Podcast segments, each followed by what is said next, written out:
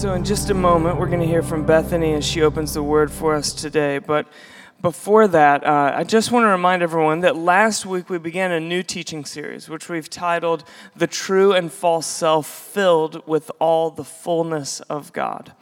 Now, no one questions the importance of knowing God, but in the modern era of self discovery, the second that you mention knowing the self as essential for spiritual formation and maturity, uh, a few things happen in a room. Some people immediately panic, other people get really excited because they think this is like the Myers Briggs with a Jesus y twist, and many people are lost somewhere in between. So, I just want to quickly put some of you at ease, calm some of you down, and get all of us collectively on the same page.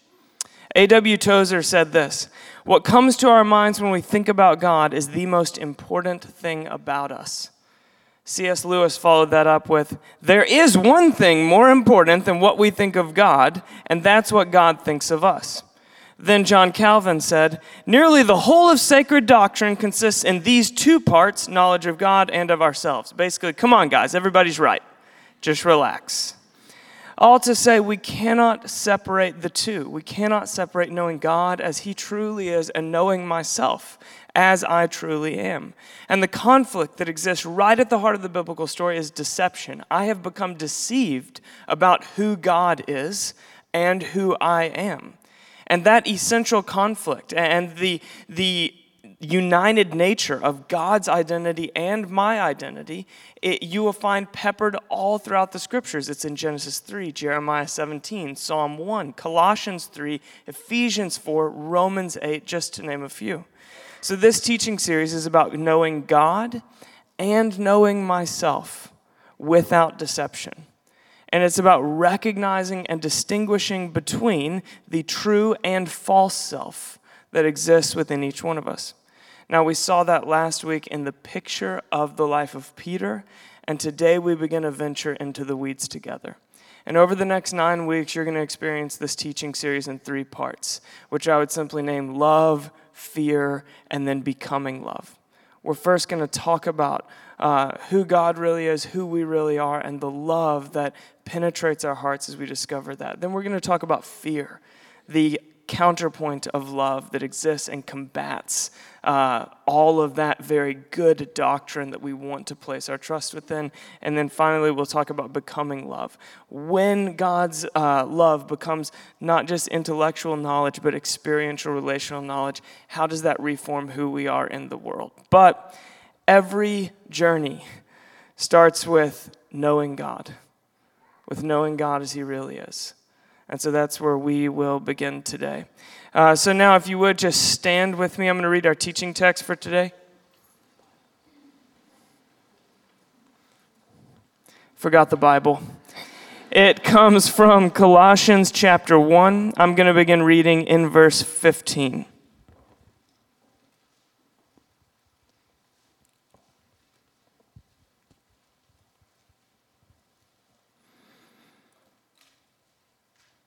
The Son is the image of the invisible God, the firstborn over all creation. For in him all things were created, things in heaven and on earth, visible and invisible, whether thrones or powers or rulers or authorities. All things have been created through him and for him. He is before all things, and in him all things hold together. And he is the head of the body, the church. He is the beginning and the firstborn from among the dead so that in everything he might have supremacy. For God was pleased to have all his fullness dwell in him, and through him to reconcile to himself all things, whether on earth or in heaven, by making peace through his blood shed on the cross. Once you were alienated from God and were enemies in your minds because of your evil behavior. But now he has reconciled you by Christ's physical body through death to present you holy in his sight, without blemish and free from accusation. If you continue in your faith, established and firm, and do not move from the hope held out in the gospel. This is the gospel that you heard and that has been proclaimed to every creature under heaven, and of which I, Paul, have become a servant. This is the word of the Lord. Thanks be to God. Good morning.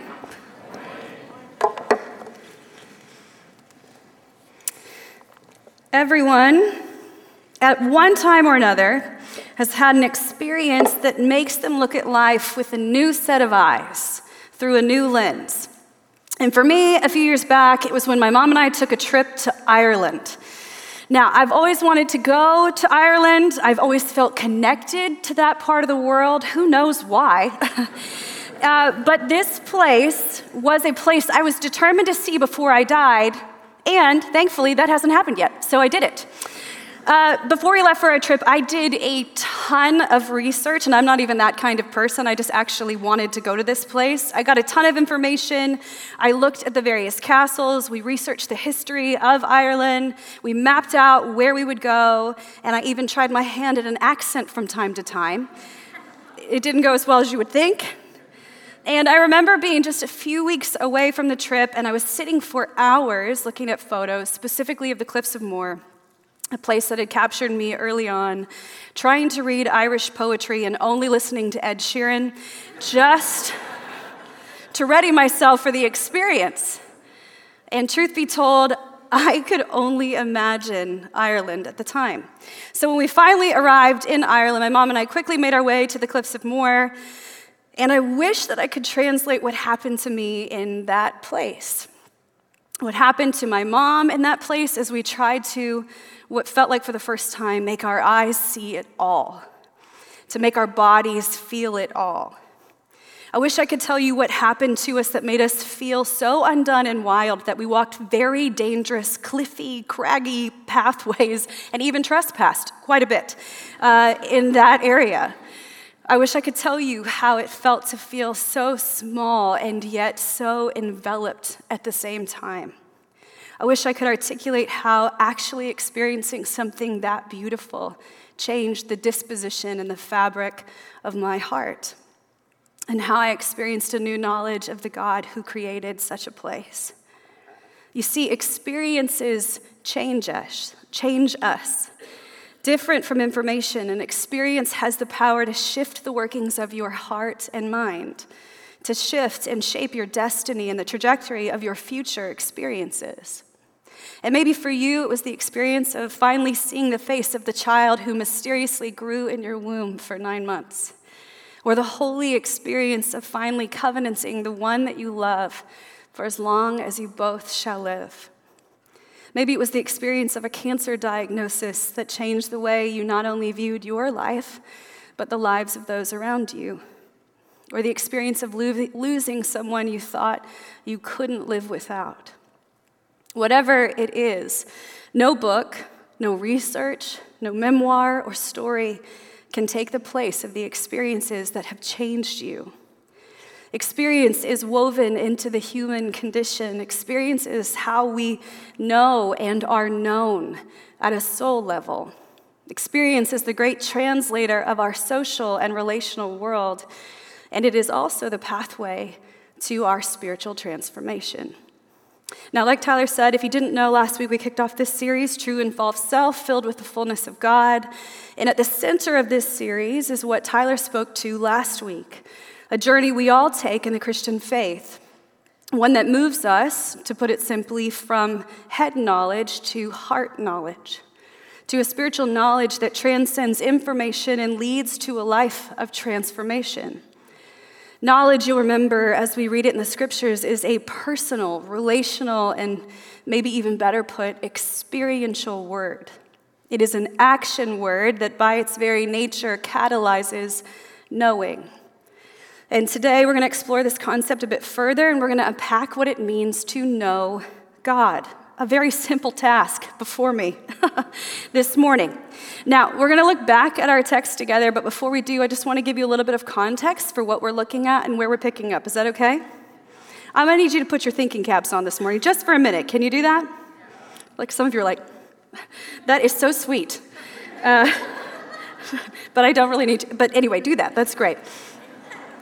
Now, some of you know this, but Colossians is a book written by Paul to the church of a place called Colossae, which is a group, uh, a church that had a group of people who were followers of Jesus, just like us. And it was written, scholars believe, somewhere between 60 and 62 AD.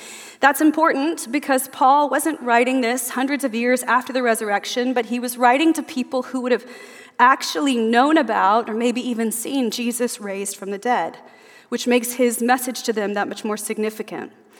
Now, overall, the church was doing really well, but there was a problem in Colossae. Some people believed, some false teachers, more specifically, some people called the Gnostics, were people who actually believed that God was impersonable or unknowable in the biblical sense, unless you had like some special revelation from God. Those people had kind of made their way into the mix of the Jesus people, and they were starting to threaten or distort the message of Jesus, the true message that was being told.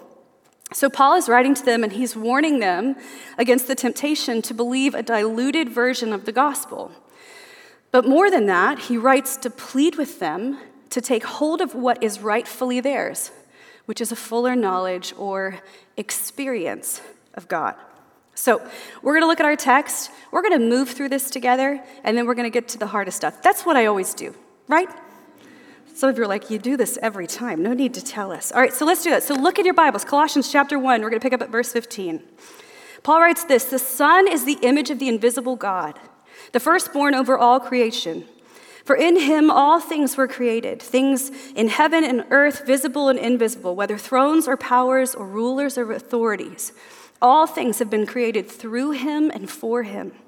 He is before all things, and in all things, and in him all things hold together and he is the head of the body, the church. He is the beginning and the firstborn from among the dead, so that in everything he might have supremacy.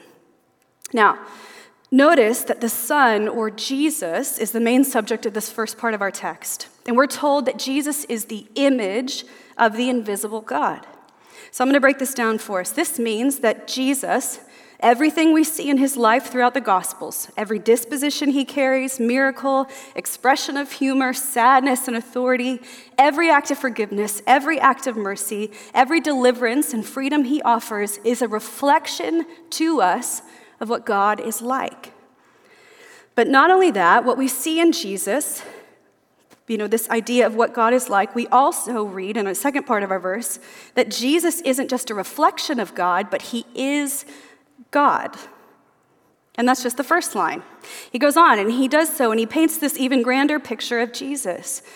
Now, this is important because what Paul is doing here is elaborating, not just because he's full of fire and feeling very spicy, which I imagine he is, but he's doing so so that the hearers get that Jesus is more than just a spiritual guy or a rabbi who walked the earth and did miraculous things. He is saying to real people in a real place and reminding them in a deeper way that Jesus was much more than a good time or something to partake of or a radical person to follow. He was reminding them that he was also the Messiah sent from God.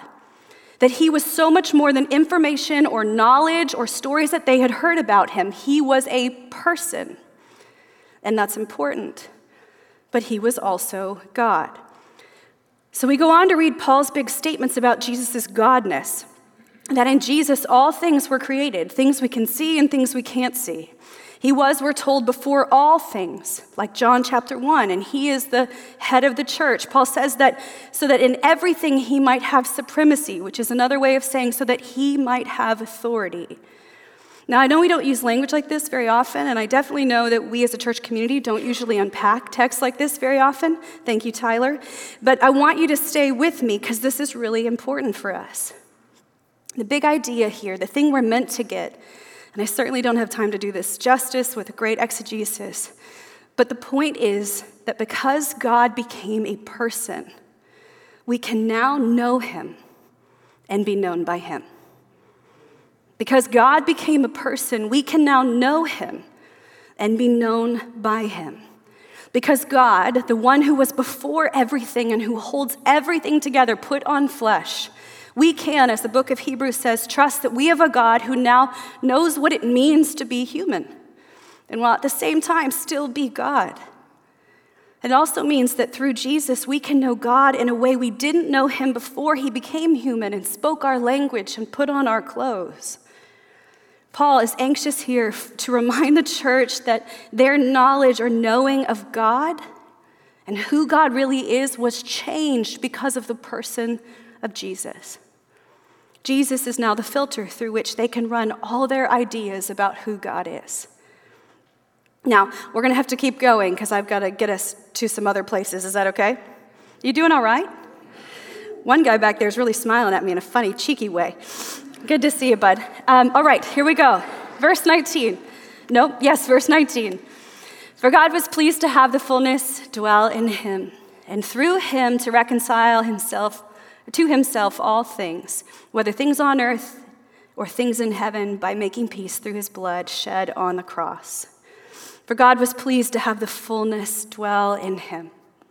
It's here in verse 19 that Paul is making a huge statement, one to the Gnostics of the day, but also to the church. Paul is revealing that, yes, we know God through the person of Jesus, but also that through Jesus, we can also know the fullness of God because of the death, his death on a cross. Now, you may be like, what? You just said the same thing over and over again, and what I'm saying may sound a lot like semantics, but I promise it's more than that. When Paul speaks to the fullness here, he is pointing us back to the idea that once we were separated from God in Jesus because of our sin, but because of what Jesus did, we now know the power of God, the fullness of his dwelling, the fullness of relationship, the fullness of forgiveness and of his presence. Fullness here not only points us back to what Jesus did for us to make a way to God, but it also points us forward to the power of a resurrection reality. The fullness of life as it was meant to be, fully reconciled to God through Jesus' sacrifice. Knowing God then is to know Him as a person and to know His power in a personal and experiential way. Verse 21 once you were alienated from God and were enemies in your minds because of your evil behavior, but now He has reconciled you by Christ's physical body through death to present you holy in His sight, without blemish and free from accusation. If you continue in your faith, established and firm, and you do not move from the hope held out in the gospel, this is the gospel that you heard and has been proclaimed to every creature under heaven, and of which I, Paul, have become a servant. Paul turns a bit of a corner here and he draws the reader's minds back to the time before they knew God, before they actually experienced Him. And he reminds them that because of Jesus, not only did they have, did not have to experience death, but that through his death, something shifted in their reality. Verse 22 speaks to how through Jesus we are made holy and blameless, free from accusation, like Jesus. And it's important to note that holy and blameless are positional words that reflect to us that knowing God also means we share in his benefits. It means that we now know a different position before God. Where once we were alienated because of our sin, we are now brought into God's presence to know His righteousness as our own and to walk in the freedom and the authority of that position. To know God is to be positioned like Him, to experience what it means to rule and reign with Him, to enter into spaces and to carry with us light that actually changes the darkness, an authority that makes atmosphere shift, to freely enter into God's presence like children, free to ask and believe and rest and trust in Him without fear. To know the love of God in a way that is uninhibited, uninhibited and restricted. Knowing God means experiencing the fullness of His person, His power, and the position He has bought for us. And Paul's invitation to the church is our invitation.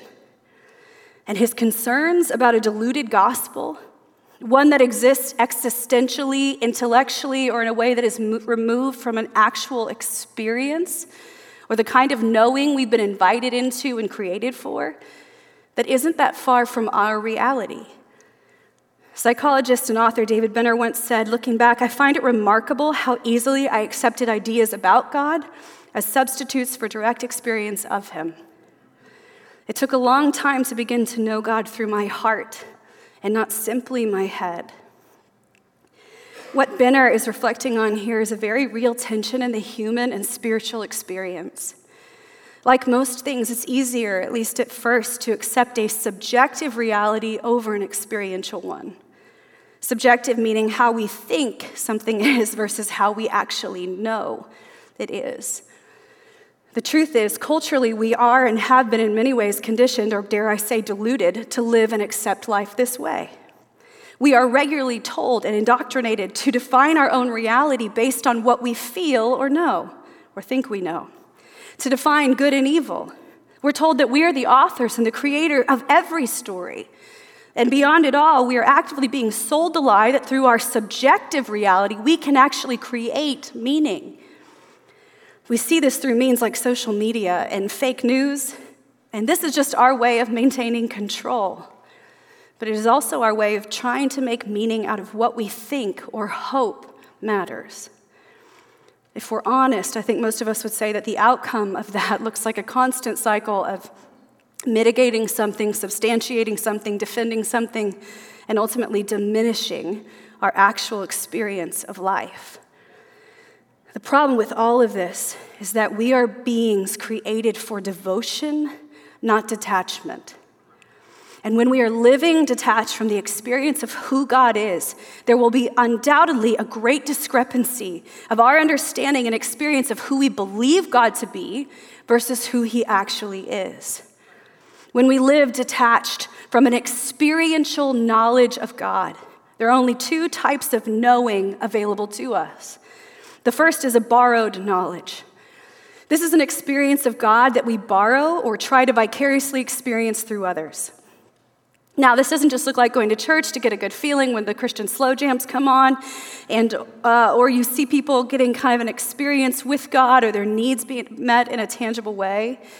This often looks more like taking another's experience of God at face value while never actually seeking out your own experience. Simply put, it's borrowing someone else's experience of God and making it your own. And while borrowed knowledge is a part of development, even spiritual development, think kids and young teens who borrow their parents' faith until it becomes their own. There will inevitably come a time when that borrowed knowledge won't be enough. We see this playing out all the time in our world, particularly in the Christian world, particularly in the lives of those who are deconstructing. More often than not, what's happening in that process is that the knowledge someone borrowed is no longer working, whether that be from their home church or their parents or whatever it is. And those individuals are deconstructing, but not necessarily their own knowing of God, but rather someone else's faith that wasn't theirs to begin with. A borrowed knowledge is a knowledge that has an expiration date. And if it's not catalyzed through a personal experience with God, it will eventually dissolve into our second type of knowing, which is a subjective knowledge. This is a truth claim that truth claims can't exist. It's a way of saying, what you believe is true for you is true for you, and what I believe is true for me is true for me. Knowing God, then, is subjective or it's relative. It's conditional depending on what you think or feel or believe at the time. And it's a very elusive beast, this subjective knowledge, because it usually hides itself in indirect and subversive ways. Subjective knowledge lives in the hidden assumptions behind statements. So, for example, someone might say, God wants you to be happy, but the assumption is however you define happy. It's a kind of knowledge rooted in your personal ideas and preferences.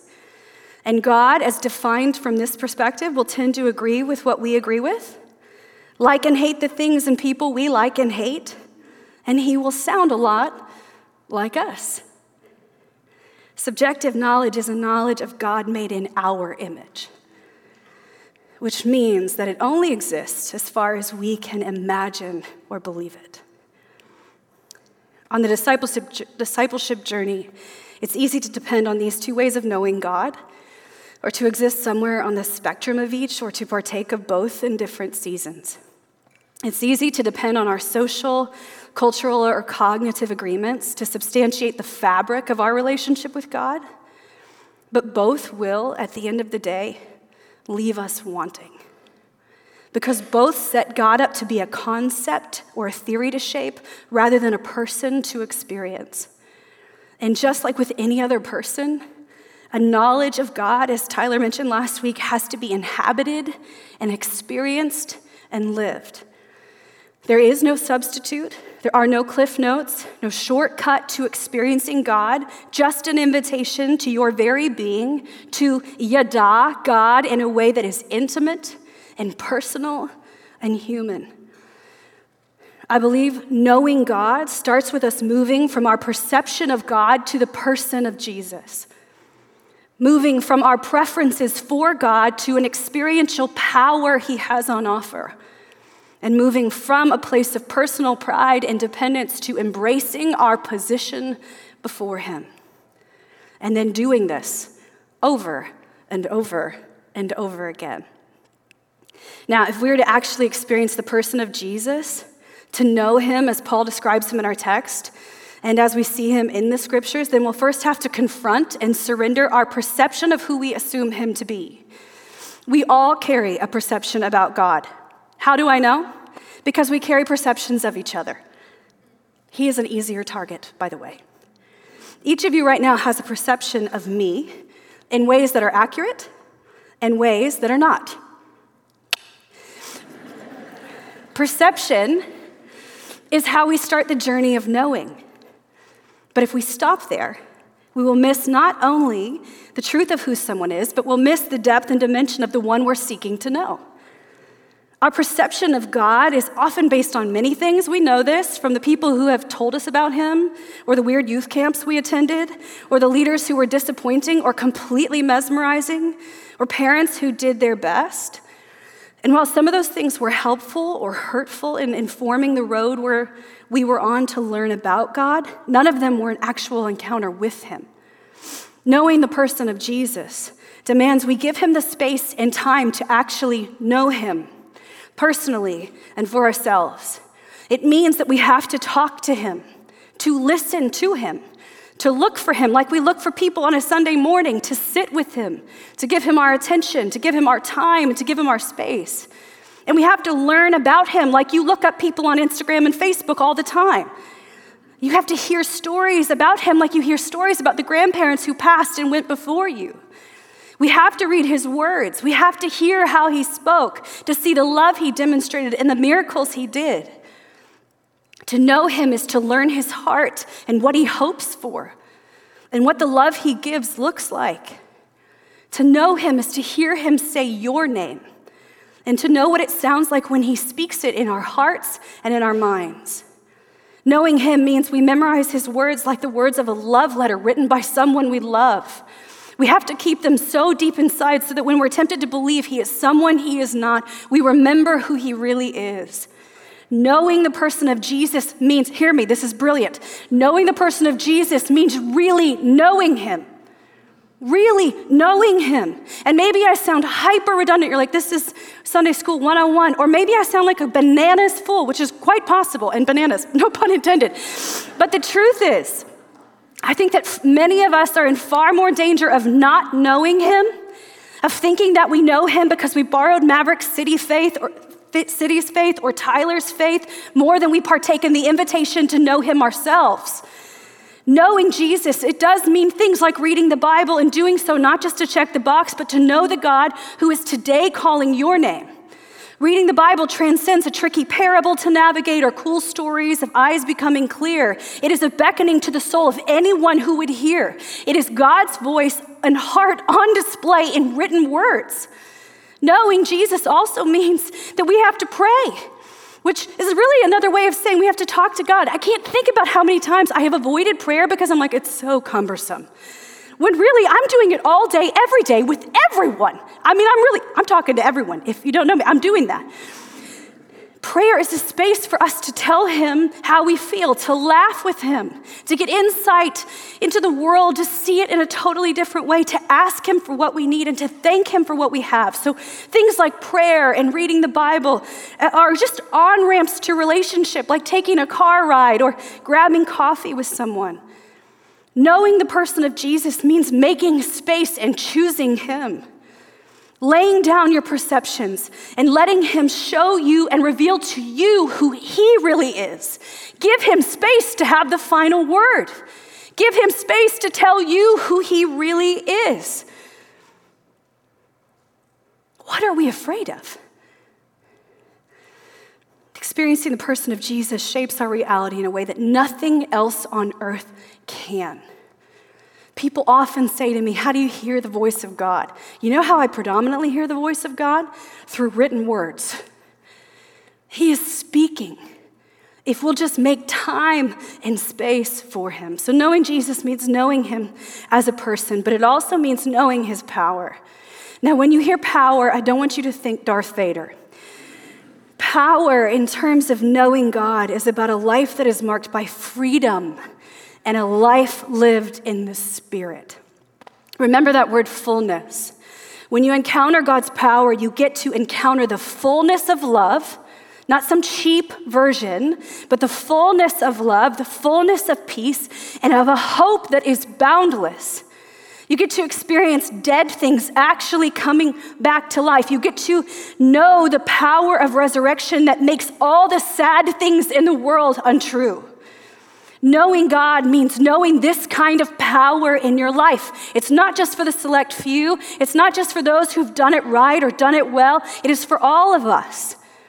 Knowing God means knowing this kind of power. It gives you the power to face sin and be unafraid because He paid for it all. Knowing this kind of power means you can look disease and trauma and even death in the face and know that God's power is greater still. When we know God, when through our relationship to Him, we know His power, we not only have access to, but we get to carry the fullness of the power of God inside of us. And we do all of this because in Him, somehow, we've been given a position, not only before God, but in this world. Knowing God means that we know our place before Him. It means that we consider what we read today. That once we were alienated and separated from God, but if we have said yes to Jesus, that's no longer true. Your position is officially in. And while, again, that may sound remedial in nature, the truth is many of us regularly act or feel like we're not in. We feel like we can't access God. If you've said yes to Jesus, the book of Hebrews tells us that we can boldly approach God's throne. And notice it doesn't say once you clean yourself up or you memorize a few things. We're told that we're to boldly approach the throne of grace with confidence, and to do so, he says, boldly. Confidence here means freely and unreserved. It means when you're sloppy, you've got salsa down your shirt, whatever's happening, this is how we boldly enter his space. Knowing God means we know that we have a place with him. If he is our father, then our position is child. What do you do with your child when he comes running in, naked, covered in food? Don't you just want to nibble on that little human? That's how your father maybe sees you. if God is our Savior, then we enter in as the rescued one. If He is our teacher, then we enter in as students curious and willing to make mistakes and willing to be taught. If He is our confidant, then we are His friend. And if He is our husband, we are His lover, the one He shares His whole self with. Knowing God is also about knowing our position before Him and letting that change the way we relate to Him the way we approach Him in worship and in prayer and in life. Our position before God frees us up to take a different position with God and with those around us.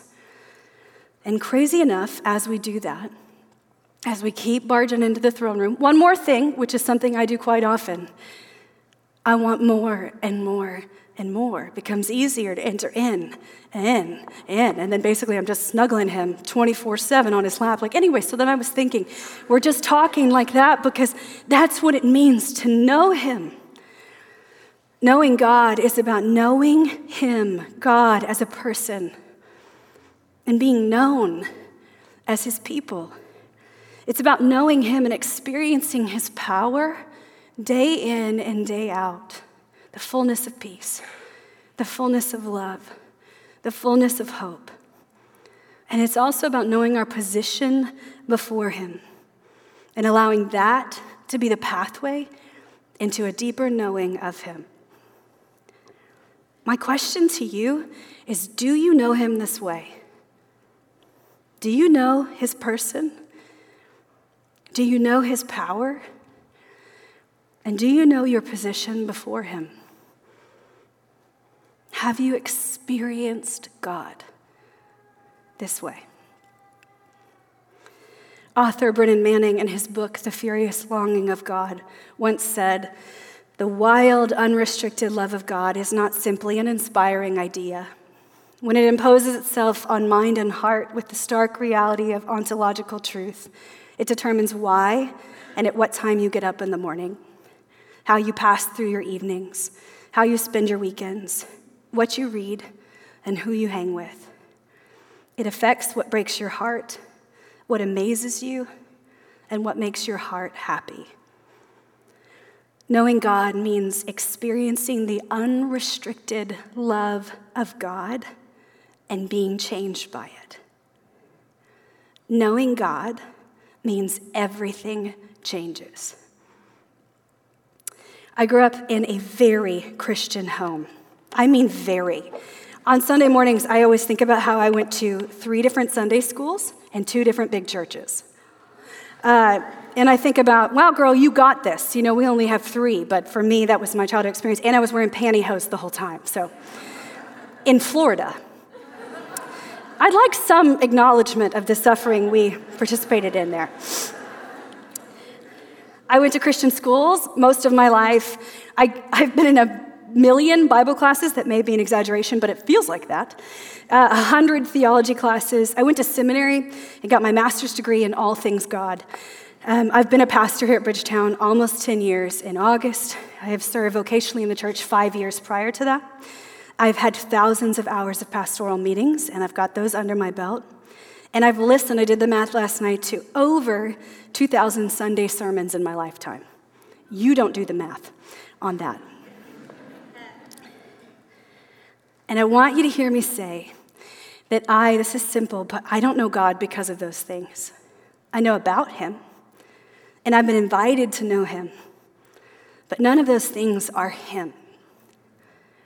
I know Him because as an 11 year old, I learned to tell Him how scared I was that my family was falling apart, and I learned how to wait in the night to hear Him say I was okay. I know him because he held me the night my heart broke over a man that I loved who was never going to choose me. And I know him because I heard him say that I was worth choosing. I know him because I have sat with him almost every morning since I was 11 years old, and I've told him my best jokes, my greatest fears, and my deepest desires. I know him because I have sat with the words he spoke in his word, and I have heard them speak, him, speak them over me too.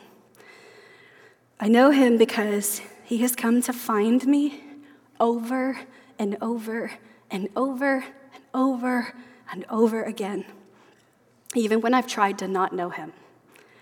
And he has found me anyway. Church, we know him only by experiencing him.